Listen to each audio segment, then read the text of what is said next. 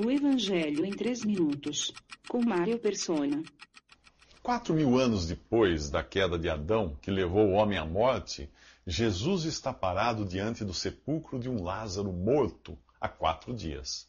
Para Deus, um dia é como mil anos e mil anos como um dia.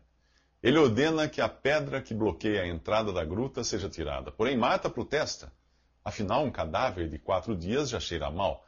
Mas Jesus cobra de Marta a fé que contempla o invisível e torna realidade o impossível. Jesus podia muito bem tirar ele mesmo a pedra ou até fazer Lázaro atravessá-la, mas então não haveria o ato de crer que vem antes de ver. O exercício da fé, esse passo de certeza que desafia todo o ceticismo da razão. Ele queria isso. Nos evangelhos nós encontramos Jesus, ora emprestando dos discípulos os poucos pães e peixes que carregam, ora passando lama nos olhos do cego e indicando um lugar, um tanque, um determinado tanque para ele se lavar. A obra certamente é de Deus, mas ele quer que o homem responda ao comando da sua palavra, mesmo que seja morto. Para isso, ele antes da vida, como faz com Lázaro aqui.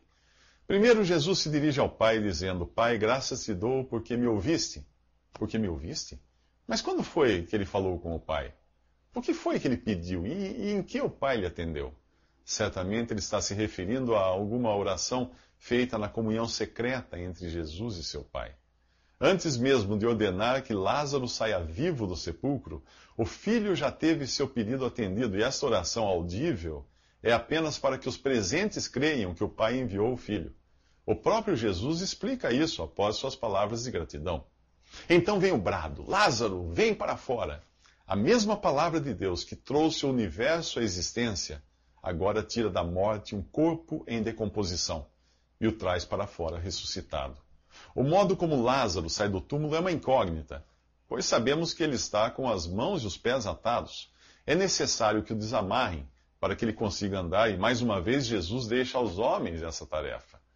A história termina dizendo que muitos que tinham vindo visitar Maria e que tinham visto o que Jesus fizera, creram nele.